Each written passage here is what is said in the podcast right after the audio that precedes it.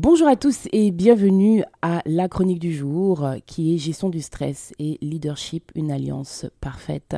Je suis Laetitia Lusakivana, euh, entraîneur cérébral, praticienne neurofeedback dynamique, spécialiste des intelligences multiples. Et donc aujourd'hui, vraiment, c'est un sujet qui est très intéressant, le stress et le leadership. C'est une alliance inattendue, oui, je le sais, celle du stress et du leadership. Je sais que vous vous dites, ok, le stress un allié, point d'interrogation. Elle doit avoir un grain dans sa tête, euh, d'accord Mais restez avec moi, vous allez voir, ça va être super intéressant. Donc tout d'abord, on va clarifier une chose, c'est que le stress n'est pas toujours l'ennemi. Oui, oui, vous m'avez bien entendu, le stress dans la version légère peut être un stimulant. Euh, pas comme votre café du matin. Non, non, non. Euh, c'est ce que je vous mets en. C'est le fait de se mettre en mouvement, euh, le fait d'avoir ces échéances en fait. On a un petit coup de stress là qui va nous mettre un petit coup de boost, comme ce café, comme je viens de le dire. Et donc, euh, c'est ce qui va vraiment créer le combo parfait. Alors, comment un leader peut-il gérer le stress aussi euh, bien le sien que celui de son équipe? C'est là qu'intervient en fait l'entraînement cérébral.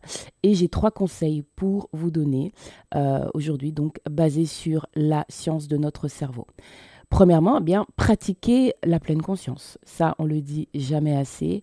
Euh, il est démontré que la méditation et la pleine conscience réduit l'activité dans l'amygdale. Donc c'est une partie du cerveau qui va déclencher notre réaction au stress.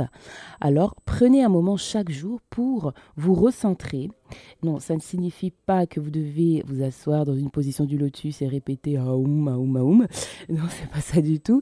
Mais c'est vraiment se recentrer, prendre cinq minutes, un moment, ok D'être vraiment en connexion avec son corps, avec ses sensations, ses sentiments, ses émotions. Et, euh, voilà, être en observation dans le silence. La deuxième chose, c'est euh, ben, maintenir une communication qui est plutôt ouverte. Euh, rien euh, ne génère plus de stress qu'un manque de clarté ou de compréhension. Et donc en tant que leader, il est crucial de fournir des informations claires et précises. Donc n'oubliez pas d'écouter. Parfois, la meilleure façon de réduire le stress est simplement de se sentir entendu. Enfin, prenez soin de votre corps. L'exercice physique est une excellente façon de gérer le stress et je ne parle pas nécessairement de courir un marathon ou euh, faire euh, les 200 euh, km de Bruxelles, non. La promenade rapide, une séance de yoga ou même une danse endiablée sur votre chanson préférée peut faire l'affaire.